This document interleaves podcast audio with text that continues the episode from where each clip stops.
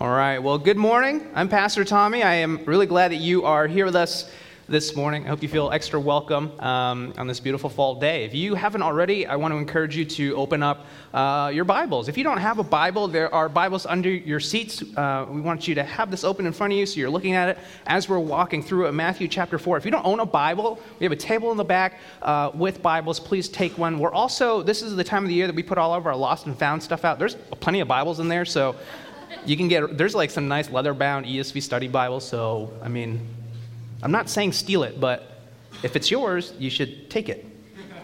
All right. We've got, um, it, it, doesn't seem like we have a lot to get through because there's only three verses, but there is a lot to get through this morning. So I want to jump straight uh, into the main point that I hope that you walk away with from our time together, and that is that Jesus establishes his church to preach, to teach, and to heal. Let me say that again. Jesus establishes his church, that is, people who place their faith in Jesus and who have been brought together as a local body, like Mercy House, like right here. Jesus establishes this church to preach the gospel, to teach biblical doctrine and practice, and to heal the sick and suffering among us. Before we dive into verse 23, pray with me one more time. Father, you are God. You created everything that is in existence, and you hold it all together. And there is nothing in a single spot of all of the cosmos that you don't know about. And there's nothing that is in a certain specific place, down to the molecular makeup of our human bodies that is outside of your authority and your power and your control. Help us this morning see how great you are and help us to see your compassion and care for those in this room and beyond, God. Help us to see your heart and your words this morning. We pray these things in Jesus' name. Amen. Verse 23 in chapter 4. And he went throughout all Galilee, teaching in their synagogues and proclaiming the gospel of the kingdom and healing every disease and every affliction among the people. So his fame spread throughout all Syria, and they brought him all the sick those afflicted with various diseases and pains, those oppressed by demons, those having seizures and paralytics, and he healed them. And great crowds followed him from Galilee and the Decapolis, and from Jerusalem and Judea, and from beyond the Jordan. So we left off last week with Jesus entering into the region of Galilee. And we talked about how that's a bit of a peculiar choice of where to go. Like on paper, Galilee is not where you would imagine uh, it being an ideal place for the birth of the gospel. It is geographically distant from Jerusalem. It is politically and culturally distant from being a sympathetic place for ministry. It is spiritually distant. It's a place that's full of darkness, an area that rests in the shadow of death, as we're reading it in Scripture. But it's where God promised that he would begin his work, all the way back in Isaiah 9. And so, that's where Jesus heads, and that's where he begins preaching and calling the first followers Peter, Andrew, James, and John. But Galilee was not just a pit stop, and that's what we see in these verses this morning. Uh, he wasn't there just to technically fulfill the prophecy of chapter 9. Kind of like if you have a goal to visit all 50 states and, and you drive through Delaware and you are like technically there on your way to Maryland, like that's not how Jesus is in Galilee. He didn't just pass through, he didn't just have a meal there or buy a postcard or whatever would constitute a minimal visiting of a state before you're allowed to say, Oh, I've been there. That's not how Jesus is interacting with Galilee. Verse 23 And he went throughout all Galilee, teaching in their synagogues and proclaiming the gospel of the kingdom and healing every disease and every affliction among the people. So Jesus is traveling all throughout Galilee, and we, he will continue to do so for essentially the, the rest of his ministry. And he's not just sightseeing, he's not on a public speaking tour, just a meet and greet. Matthew says that he's doing three things he is teaching, he is proclaiming and he is healing every disease and every affliction. Now, because of where these verses sit and the way that they're phrased, one might think that this is simply a summary of what Jesus has been doing. But this actually isn't a concluding summary that's at the end of a chapter as we go into chapter 5. It's actually an opening bookend for the rest of his ministry. And we know this because if we skip forward to chapter 9, this is what we see. There should be two verses on your screen side by side. So uh, in chapter 9, verse 35, Matthew says this And Jesus went throughout all the cities and villages, teaching in their synagogues and proclaiming the gospel of the kingdom and healing every disease and every affliction. And so the words that Matthew uses are almost identical in these two places. And this is a literary device, and what it's doing, it's framing the work and the ministry of Jesus. It's mentioned first here in the passage we're looking at in verse 23 of chapter 4, and it's mentioned again down in chapter 9, verse 35. And between these two bookends, what we see is there's a lot of preaching and there's a lot of teaching and there's a lot of healing, like over and over and over again. And, and we're going to go through all of this, so you're going to see it happening preaching, teaching, and healing. So, a very early observation that we can make from the text is pretty straightforward that the ministry of Jesus on earth is primarily preaching, teaching, and healing. And so that's my preaching outline this morning. We're going to look at what it meant for Jesus to preach uh, what it looked like for him to teach and to heal. And then we're going to talk about what that means for us here today as his followers. So, first up is preaching or proclaiming. We talked a lot about this last week, so I'm not going to spend a whole lot of time covering it again, but, but Jesus modeled this for us. Going back to verse 17 of chapter 4, it says, From that time Jesus began to preach, saying, Repent, for the kingdom of heaven is at hand. And so Jesus is preaching the message of repentance, which is uh, turn away from sin and turn to God. And he's doing so with a sense of urgency. He's saying the kingdom of heaven is at hand. So God is doing this now. We must respond to Jesus and his message now because there will come a time when it will be too late and we will not be able to. So there's urgency in that. Now, interestingly, the, the word gospel or evangelion is making its appearance for the first time here in the book of Matthew. And what it means in the Greek is wonderful news or good news. That's what gospel means. And there's a lot that we can learn from the preaching of Jesus, who was the best preacher to have ever walked on the earth and who will ever walk on the earth. But one thing that's very clear is that biblical preaching is not just doom and gloom, and it's not just light and happy. It's not just preaching sin and judgment, and it's not just preaching grace and forgiveness. The biblical message that God's been communicating from the very beginning of the Bible is that we are sinful and that there are consequences to that sin. There is eternal separation and death. But at the same time, that God would make a way for us to be able to be forgiven of our sin, to be able to be completely reconciled with God. And so the gospel good news that Jesus is preaching has both of these two components sin and judgment, yes, absolutely, but with grace and forgiveness, not one without the other. And so when we preach, when we proclaim the good news, when we herald the gospel as his followers, we need to make sure that we, ple- we preach the complete message of the Bible, not just preaching judgment. Maybe we do this with hearts of pride and anger but also not just preaching forgiveness with hearts of cheap grace, not accounting for the cost of what it meant for Jesus to forgive us of our sins, but preaching the gospel like Jesus did, confronting the realities of sin and judgment while offering the hope of forgiveness and grace. That's what we see Jesus doing, and that's how we ought to preach as well. Jesus didn't only preach and proclaim the gospel, he taught. He taught. He communicated gospel truths with imperative statements. He said, Repent from your sins, follow God. But Jesus also took time to teach and to explain and to walk through the complexity and the nuance of what that meant and what that looked like in the life of the individual. He didn't just preach what to do, he spent a lot of time teaching how to do it. And that's what we see in these verses. The teaching that Jesus does is not just theological and philosophical and kind of high up in the air. And he does sometimes teach this way. Uh, he says, this is from Matthew 10, later on, verse 39 Whoever finds his life will lose it, and whoever loses his life for my sake will find it. So that's not intuitively understandable. You got to take a minute to chew on that, think about it. it it's, it's theological in nature, it's philosophical in its implications. But his teaching was also very incredibly practical. So in chapters 5 through 7, Matthew will treat us to one of these teaching sessions with Jesus. This is the Sermon on the Mount.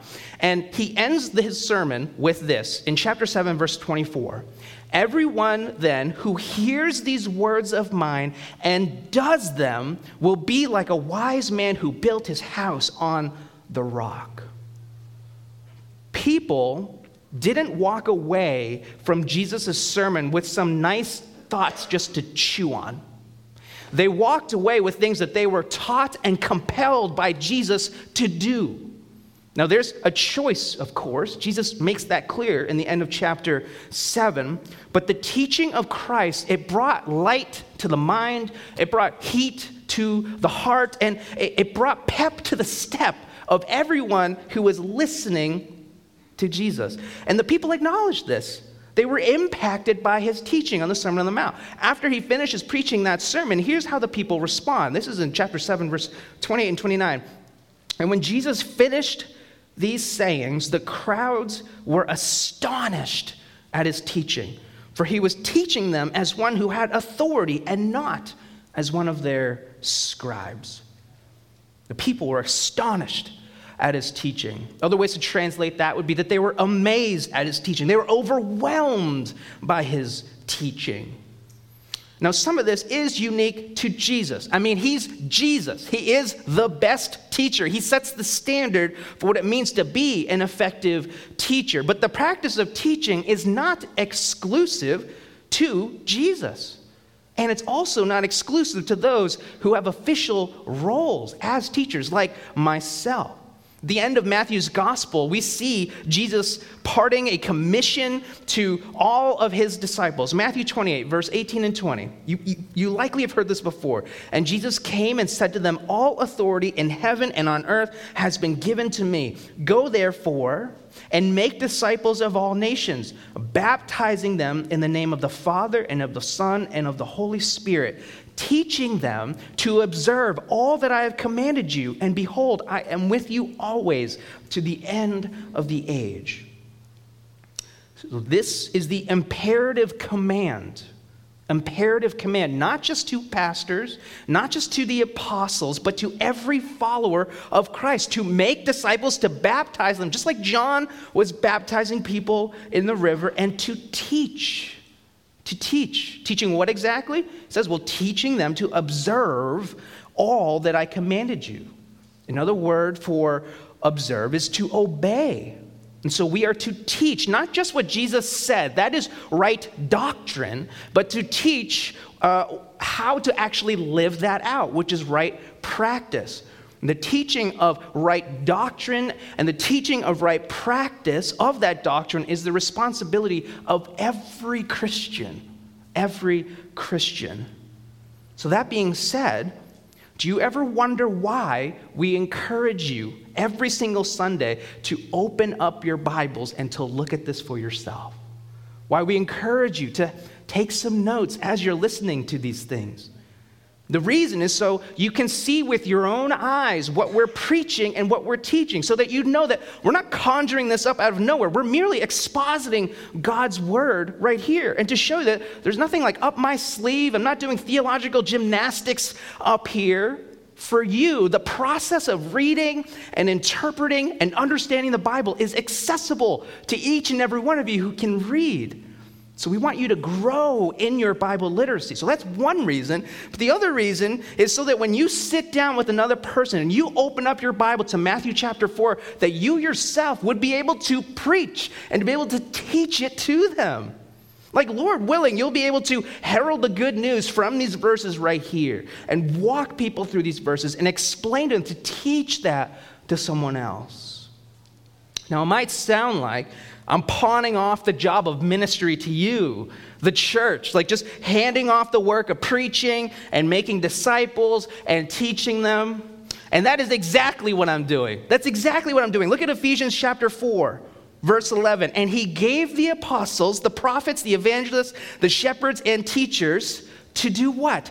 To equip the saints, that's you all, for the work of ministry, for building up the body of Christ. My job is to equip you for the work of ministry, not just to do that work of ministry myself. And when a church is healthy, when it is the, the church uh, total with everybody, not just the pastor who is doing the preaching and the teaching of the gospel and how to live it out. And if I'm doing this right, and if the Lord is working in your hearts, then our church should be full of preachers and teachers. You saints should all be equipped for the work of ministry. That is God's vision for his church. And may the Lord continue to do that more and more and more here at Mercy House. All of God's people preach and they teach. That is their calling. Jesus is modeling this out for their disciples. And he's knowing one day he's not going to be around in the same capacity. But Jesus was preparing them for that day. He was doing what they would eventually do, which is equipping the saints for ministry and for building up the body of Christ. We're called to teach. Jesus' ministry wasn't just composed of preaching and teaching, but look again at what the bulk of these verses highlight. So we're going to read this again. Verse 23. And when he went throughout all Galilee, teaching in their synagogues and proclaiming the gospel of the kingdom and healing every disease and every affliction among the people. So his fame spread throughout all Syria, and they brought him all the sick, those afflicted with various diseases and pains, those oppressed by demons, those having seizures and paralytics, and he healed them. And great crowds followed him from Galilee and the Decapolis, and from Jerusalem and Judea, and from beyond the Jordan. I don't want the picture of what's happening here in these verses to be lost on us this morning. And some of you have read the Bible before. Some of you have grown up hearing his words. And so we might be familiar with them. And so when we read together that Jesus was going throughout all of Galilee, preaching, teaching, and healing every disease and every affliction among the people, it's possible that the weight of what's happening is not fully felt. So let's take a minute and just sit in these verses. I want you to imagine for a minute that there is a person in Springfield who has the ability, the power, the authority to heal and fix every disease and every affliction. And I mean every. And they are the real deal. They are legitimately fixing every single ailment that is brought to them. What would you do to get yourself, or what would you do to get someone you love to that person in Springfield? Maybe the more appropriate question is what would you not do in order to get yourself or that person that you love who is suffering to this person in Springfield? See, miraculous healing happens regularly in the Bible, but it's certainly not normal. That, that's the definition of miraculous. It means to occur through divine or supernatural intervention. What's happening in these verses is miraculous, and it is causing an absolute frenzy. Verse 25 and, and, great crowds followed him from Galilee and the Decapolis, and from Jerusalem and Judea, and from beyond the Jordan. People were flocking to Jesus. His ministry of preaching and teaching and healing is drawing crowds from all over the country and beyond. What I want you to really see in these verses is that Jesus healed everyone. I want you to see that this was a significant portion and, and a central aspect to the ministry of Jesus. We're going to see this healing more in depth later on, chapters 8 and 9, filled with Jesus healing people. So if this makes you uncomfortable, I'm sorry. There's going to be more to come. But the reality that people were being confronted with in Jesus' ministry from the very beginning is that here is a man who has a presence and authority like nothing that no one has ever walked the earth. Not only was Jesus bringing the words of the good news, he's bringing the reality of that good news. So the great light that is dawning in Galilee was not just a flash with no bang. Jesus manifested his words and his actions in that they were manifesting the literal reality of wholeness and healing that all of creation has been desperate for since the fall where the darkness of sin manifests death and disease and brokenness, Jesus, the light of men, you see this in John 1 4, was literally bringing life and healing and wholeness with his presence to Galilee. So, my first question for you this morning is Do you believe that Jesus can heal? Or is Jesus' power to heal, his willingness to heal, something that is reserved only for, for the Bible times? I want to keep sitting here to consider, because I, I think that there's an inclination to jump straight to the spiritual thing. Well, Jesus is our spiritual healer. Absolutely. But I want to sit here and consider the literal and the practical implications of what Jesus is doing in these verses. I don't know what you're dealing with today as you come into this space, but there's got to be something in your life or the life of someone that you love where this question hits home. Do you believe that God can bring healing into your life here and now? Because the truth behind what we're reading in these verses is a definitive, clear, and resounding yes. Yes, Jesus can heal you and your loved ones. God's ability to heal is, is not constrained to the Bible any more than his presence is constrained to the Bible. And God's presence is here today. Amen? And he has the power and the authority and the willingness to heal and to restore. Look at the length at which Matthew goes to explain the extent of Jesus' capacity to heal and restore. Look again, verse 23. And he went throughout all Galilee, teaching in their synagogues and proclaiming the gospel of the kingdom and healing every disease and every affliction among the people. So his fame spread all throughout all Syria, and they brought to him, look closely here, the sick, those afflicted with various diseases and pains, those oppressed by demons, those having seizures and paralytics, and he healed them. So, Matthew gives five categories for the healing that Jesus was doing, and this is meant to communicate that there was nothing that Jesus could not heal. He could heal every run of the mill sick person. That's the sick there. He could heal every chronically ill person. That's those who are afflicted with various diseases and pains every spiritually afflicted person that's represented in those who are oppressed by demons, every mental and cognitive illness, that's who is referred to as epileptics or those who had seizures. And even situations where people were paralyzed with no scientific understanding at that time for an underlying mercy house. This wasn't something that was special, that was just happening in the Bible. This is a reality of who God is. He is Yahweh Rapha. That is a name given to God in the Bible, which in the Hebrew means the Lord who heals. Healing is not just what God does, it is who He is. He cannot help it. Things are restored in His presence. God can heal every sniffling nose and achy joint. He can heal every cold, every flu, every bacterial infection, every viral infection, every headache, every earache, every stomach ache, every single heartache that we have. God can reset a broken bone. He can repair every torn ligament. He can soothe every pulled muscle, repair every sprained joint, every skin rash you've ever had every heart defect that exists, every asthmatic lung, every GI disorder, every blood clot, failed kidney, metabolic disease, pinched nerve, herniated disc, every neurological disorder, every cognitive disorder, every single condition and symptom listed in the 1,120 pages of the DSM 5. There is nothing that can bring Jesus, that we can bring to Jesus that would stump Jesus. People tried.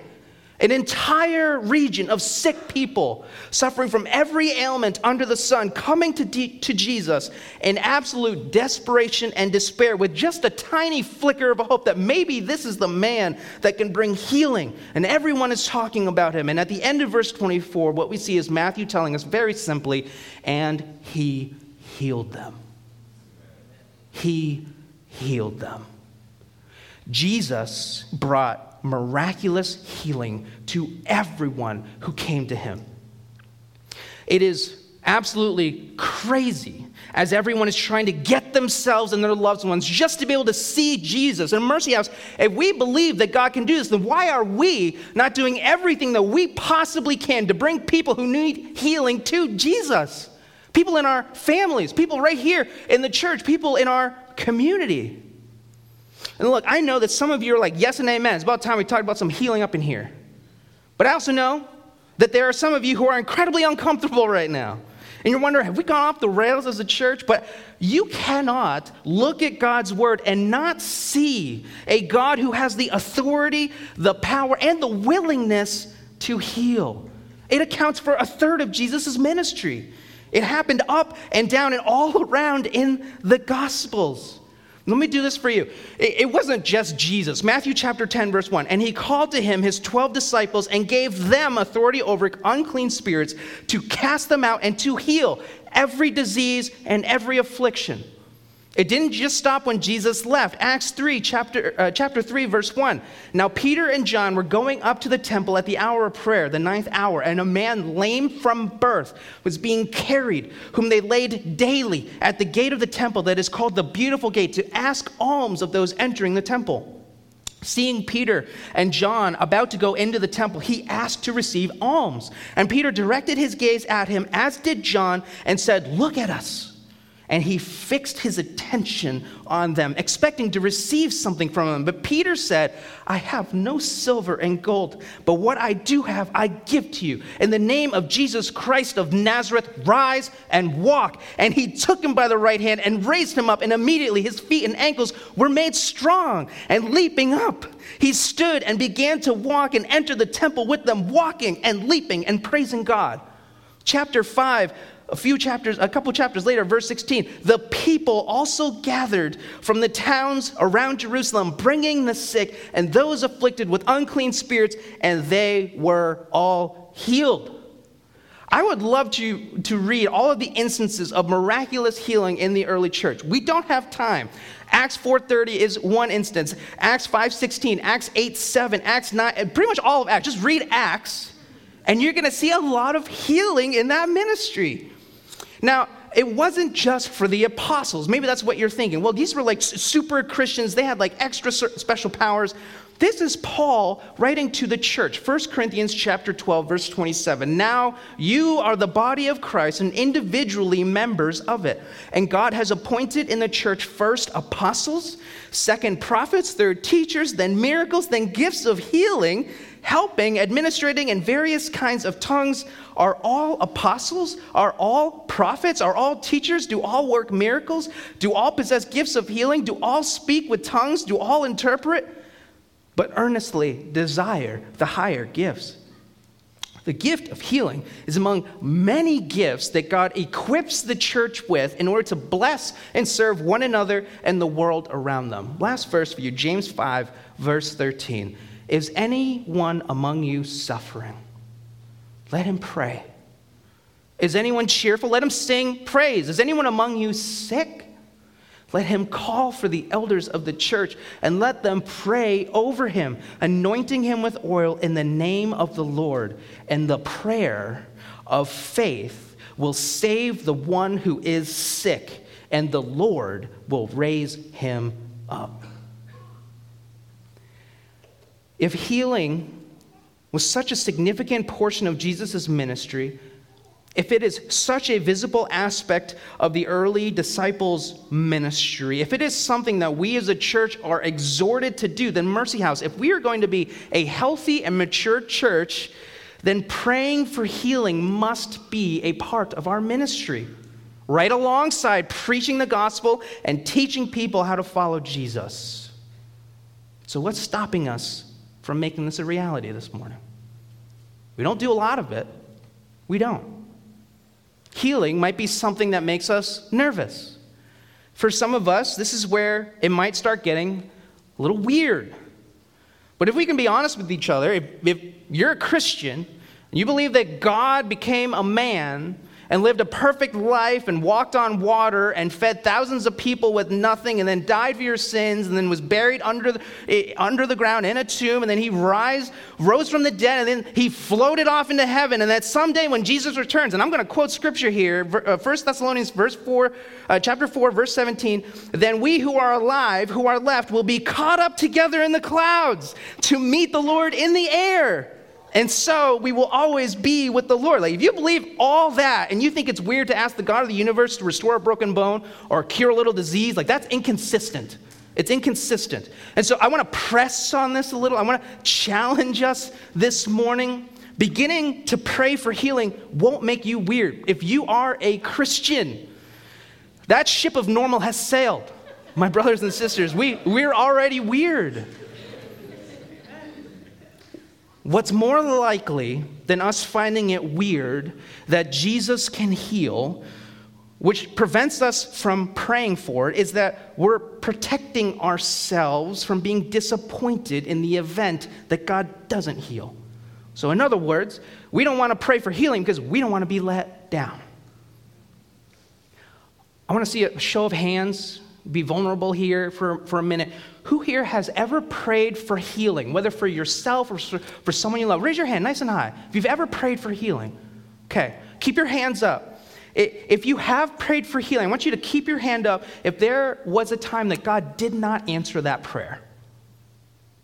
Okay, I think everyone left their hand up. Last one. Keep your hand raised if you have never, be honest, if you have never seen God answer a prayer of healing in your life. Keep your hand up nice and high. A, a good amount of us. I think many of us don't pray for healing as much as we ought to. You can put your hands down. As much as we ought to, or we struggle with the idea of God healing because it is uncomfortable and disappointing when God doesn't heal. Like, when that happens, it poses a legitimate theological problem that is hard for us as Christians to grapple with. And so what happens is we live, whether consciously or not, not asking God for healing. And we don't pray that God would heal. We might even feel a little bit allergic to that experience. Some of you might be having an allergic reaction right now. I think if we want to grow in prayer for healing as a church, we need to wrestle with what is the most glaring reality that sometimes God does not heal. Sometimes God does not heal. Sometimes God does not answer our prayers for healing. And so I want to finish my time this morning sharing three biblical reasons why God might not be answering our prayers for healing. Okay? Number one, sometimes it is because we lack faith. Remember James's words, we just read this earlier, verse 15, and the prayer of faith will save the one who is sick. We also see this with the disciples later on in Matthew's gospel. In chapter 17, verse 14. And when they came to the crowd, a man came up to him and kneeling before him said, Lord, have mercy on my son, for he has seizures and he suffers terribly, for he often falls into the fire and often into the water. And I brought him to your disciples, and they could not heal him. Now, Jesus goes on to heal this boy. When the disciples debrief what happened, this is what you see, verse 19. Then the disciples came to Jesus privately and said, Why could we not cast it out? And he said to them, Because of your little faith. For truly, I say to you, if you have faith like a grain of a mustard seed, you will say to this mountain, Move from here to there, and it will move, and nothing will be impossible for you. The disciples couldn't heal this boy, and the reason that Jesus gives is very straightforward it is because of your little faith. They are not fully trusting somehow in their head and their heart that God has no limit to his power and his authority. Their faith is not fully in God. Like perhaps maybe it's a little bit in themselves. Maybe it's a little bit in their fervency of prayer. Maybe it's not being in a place where they fully trust that God can do this supernaturally and having a more rational, thinking that there might be a more rational means for the healing to happen in ways that maybe they expect that healing to happen. How do we have more faith in prayer? I think one way is to pray more and rely more to pray more and rely more, not hedging our bets, maybe not preparing our hearts for God to say no, even as we're praying that prayer. I think sometimes we might pray for healing, say, well, if it's your will, which absolutely, you could pray like, in your will, Father, if you can heal this person, please do that. But we're praying that it is His will. We're praying, Lord, let this be your will. Praying with a hopeful disposition that it can actually be a possibility. The other day, I, I had some extra time with Davy, my youngest, and I told her we're going to do something fun. And immediately she goes, Can we go to Disney? and she asked with faith that that was a real possibility. Now, she's not naive. She knew that no was a possible answer, but she also believed that yes was a real possibility. And it wasn't. I'm not God. Like, I can't do that. But if we want to pray with faith, then I think we pray like a child with a hopeful disposition, knowing that yes is a possible answer, and that's the one we're hoping for. So that's one reason that might explain why God isn't answering our prayer for healing. But sometimes it has nothing to do with how much faith you have. You hear me, Mercy House? The Apostle Paul is someone who exemplified this. And it might be because that sometimes God doesn't answer our prayers for healing because he's using that affliction for good.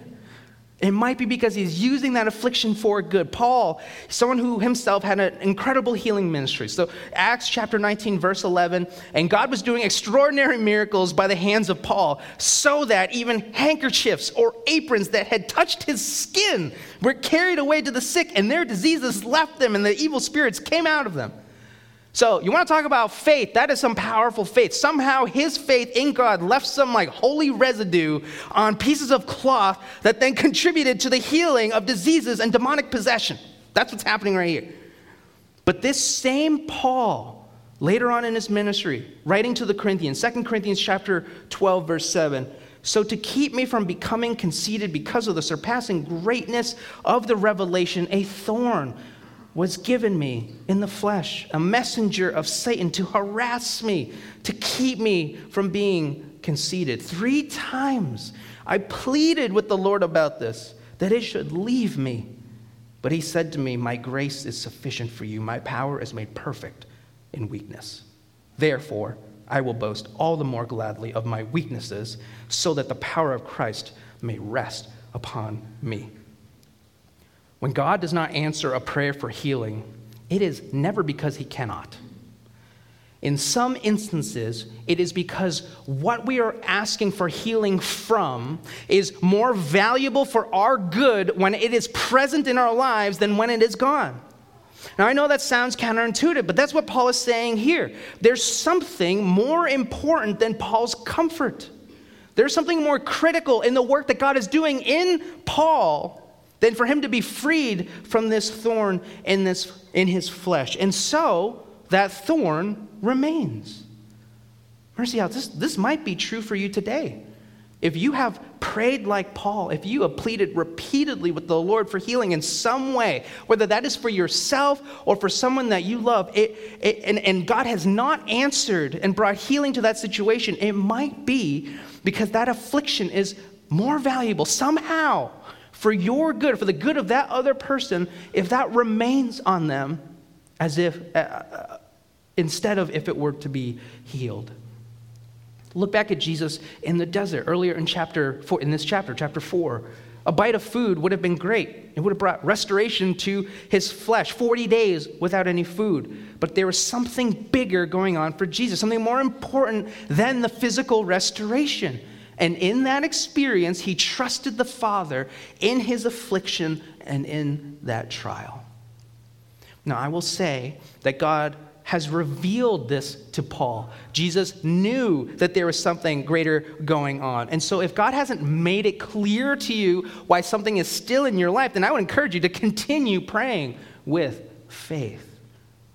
Sometimes God doesn't heal because we lack faith. Sometimes God doesn't heal because He's somehow using that affliction for our good. Sometimes God is answering our prayers for healing, but not in the way that we want Him to or expect Him to. Caitlin, my wife, she's fine with me sharing this. She has a little bump on her forehead. It's really cute, I think. and it and and it's been there for like a few years now, um, and it like grows and shrinks. I think, and if you're a health professional, like come talk to me after this, but. Um, she has had it looked at, and they're like, "Oh, it's it's normal. Like this is just like a, a, calcium buildup or something like that. We can remove it, but it's it's not like like a, a medical concern." And so we've prayed over this for years. And, and just this last week, I'm talking about this text with Caitlin, and, and she's struggling because she's like, Tommy, we've prayed for this thing for a long time, and God hasn't removed it. Like, is this for my good? I'm like, maybe. That's one of the points of the sermon. But maybe we have been praying for it, and it hasn't killed you. Like, you're alive right now. It is just a malignant bump on your forehead. Like, imagine what it would be like if we didn't pray. I don't know the answer to that, but it's possible that God is answering that prayer in a way that we might not expect Him to, but He is still preventing that bump on her forehead from killing her. Do you hear what I'm saying? Sometimes we pray for things and God is answering. It's not looking the way that we want it to look because we want, look, let's have it completely removed. God's like, it's, it's okay. I got this bump on your forehead, right? Sometimes God doesn't heal because we lack faith. Sometimes God doesn't heal because He's using that affliction for our good. Sometimes God is answering that prayer, but it's not looking the way that we want it to. And last one, God sometimes doesn't heal because we do not ask Him to because we do not ask Him to. Whether it's because we lack faith for even asking for that healing, whether we're nervous for uh, uh, uh, being disappointed in the event that God doesn't answer our prayers for healing, whether it's we didn't know that we could and we should pray for healing in ourselves and others to begin with. Sometimes God doesn't heal us or our family or our friends or our church members or our coworkers or our roommates or our classmates or neighbors because we're simply not asking God to do that. So, Mercy House, of all the reasons that God won't bring healing into our lives and the lives of those we love and interact with, let it not be because we won't ask Him. Amen? Jesus can heal. He can heal every affliction. There is nothing in this room that God cannot bring healing to. That's the king that we serve. Now, he might not. He might not. And if he doesn't, we can trust that he has a good reason why not. But Mercy House, he might if we ask him to. Like, isn't that worth a shot? Isn't that worth a prayer? Now, that's the preaching, and here's the teaching. Some of us aren't praying for healing because we don't know how to pray for healing. And so we're going to do this together. I'm going to ask you one more time to be vulnerable and honest this morning. I know this is going to be hard for some of you, but if, if you have some sort of affliction, something that you're praying for healing from, whether that's in your body, your mind, your heart, that, that you, you're just wanting God to bring healing into your life, I, I want you to, uh, to, to stand up. I want to encourage you to stand up. We've never done this at Mercy House, so I want you to stand up. Healing in you, your body, your mind, your heart. And I know it's, it's not weird. It does definitely take courage and faith to do this. And some of us haven't experienced healing, though, because we've never legitimately asked for healing. And so this is our chance to do that. I want to encourage, if you're standing, put your hands out just in a posture to receive. This isn't like a special hand motion. Just have your hands up to receive prayer and receive from God.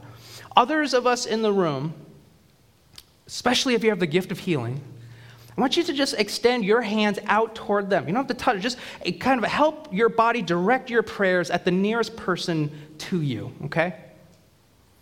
I'm going to pray for us. Now, pray with me.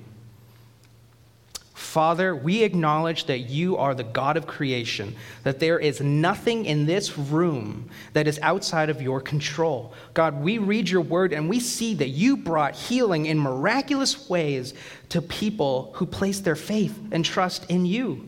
And so we pray, God, in this moment that you would bring supernatural healing to the people who are standing, Lord. Lord, you know exactly what they're wrestling with, God. You know exactly what pains and aches and the things that they're suffering with God. And so we pray by the power of your Spirit, not in my authority, not the authority of anyone in this room, but the authority of Jesus Christ, the great physician, the healer and restorer of everything that is broken and out of place. I pray that you would do that work miraculously, God, and that all glory and all praise would be given to you. Lord, we see this happening in your church. We just pray that it would happen here at our church so that we can fully walk out what it means to be your church, Lord. Lord, we believe, help our unbelief, God.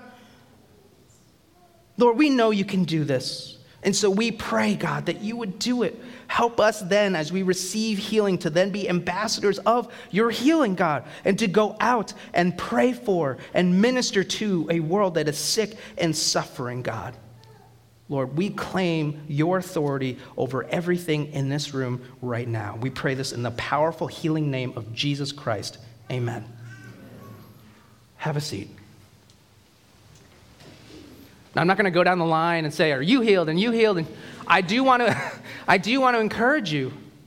Look, God may not work instantly over the next day, maybe He did work instantly over the next day, couple days. Um, let us know. Like, fill out a prayer card physically here, or you can go on, on to our website. There's a little form. Let us know how the Lord has worked in your life, and we'd love to celebrate that as a church. Again, that's not to be like, wow, Mercy House is so cool. It's to say, wow, God is really cool, okay? So let's do that. Final thing I'm going to say this morning in these verses that we're reading, we don't see how or why Jesus heals, only that he does. We don't see how he does it, we don't see why he does it, only that he does. And that does get revealed later on in his ministry, but we're going to cheat this morning. And I, I, started by saying that Matthew bookends this passage later on in chapter 9. I'm going to read those verses again, but I'm going to include one more verse right after it that I think sheds important light. Verse 35 And Jesus went throughout all the cities and villages, teaching in their synagogues and proclaiming the gospel of the kingdom and healing every disease and every affliction. Verse 36 when he, that's Jesus, saw the crowds, he had compassion for them because they were harassed and helpless like sheep without a shepherd. I don't know what hurt or pain or affliction that you're dealing with this morning. I don't know what you stood up about. What heartbreak keeps you up at night, what depression keeps you down for the count in the morning. I don't know what chronic pain, what the thorn in your flesh is, what disease or illness that you've pleaded with the Lord about over and over and over again for yourself or for that person that you love. But I, what I want you to see in God's word this morning is that God sees you in it. He sees you in it. He has compassion for you. He sees that you are helpless. He sees that you are suffering. He sees that you are hurting. And he's done something about it. On the night that Jesus was betrayed, he took the bread and broke it, saying, This is my body broken for you. Do this in remembrance of me. In the same way, after supper, he took the cup, said, This is the new covenant in my blood. Do this as often as you drink of it in remembrance of me. When we take communion, we remember that Jesus didn't just come to heal broken bones, He came to restore broken hearts. And He didn't come just to cure diseases of our bodies, but He came to eradicate the disease of sin and how it has infected our souls. And that the ultimate purpose of Christ is to do this. That's why he went to the cross. He is the ultimate cure, he is the final antidote, he is the greatest medicine. And if you are a Christian, then you have already experienced what is the most incredible and what is the most miraculous healing possible. Every other type of healing that we're asking for is secondary to what we celebrate when we take communion. Mercy House, hear me when I say this. You will not suffer forever. There will come an end to what you're struggling with. There will come a time when it will cease to be a problem for you, where these lights and momentary afflictions, though they are heavy on our souls now, they will be a blink of a memory, just lost in a sea of joy and glory in the presence of Christ. And when we take communion, we remember that Jesus died but that he rose again and that he ascended into heaven, but that Jesus will return. And when Jesus does return, he will bring total and complete healing and bring absolute restoration to every single act, you strength through the Spirit to endure. And until that day comes, let us pray to Yahweh Rapha, the Lord who heals. Let's pray.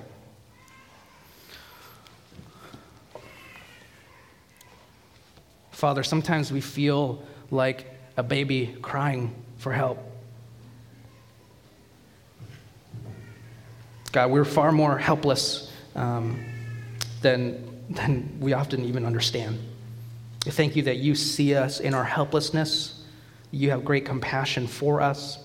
Lord, help us to not just acknowledge your power, but your heart, Lord, and help us to walk our life of ministry knowing these two truths, Lord. Help us to be people who pray to you with faith and reliance for things that are supernatural. And God, we already do this. There are ways that we pray to you and ask for supernatural help. And so help us to be consistent across the board, Lord. If healing and supernatural things make us uncomfortable, Lord, um, I pray that you'd soften our hearts. Pray that you'd work miraculously, that, that you would do things in our life that um, would have no other purpose or explanation other than you intervening in a supernatural way. We pray that you do that, God. Not because we're seeking signs and wonders and miracles just for the sake of knowing that you're real. We know you're real, God. But Lord, we want to see healing come to those around us who are hurting, God, who are suffering. I pray that this day, this week, would be a new chapter in our church's ministry, God, where we are not just preaching the gospel, we're not just teaching people how to follow you, that we are healing through prayer, asking you to do things that only you can do. Father, we love you. We thank you that you have healed us. And we pray these things in Jesus' name. Amen.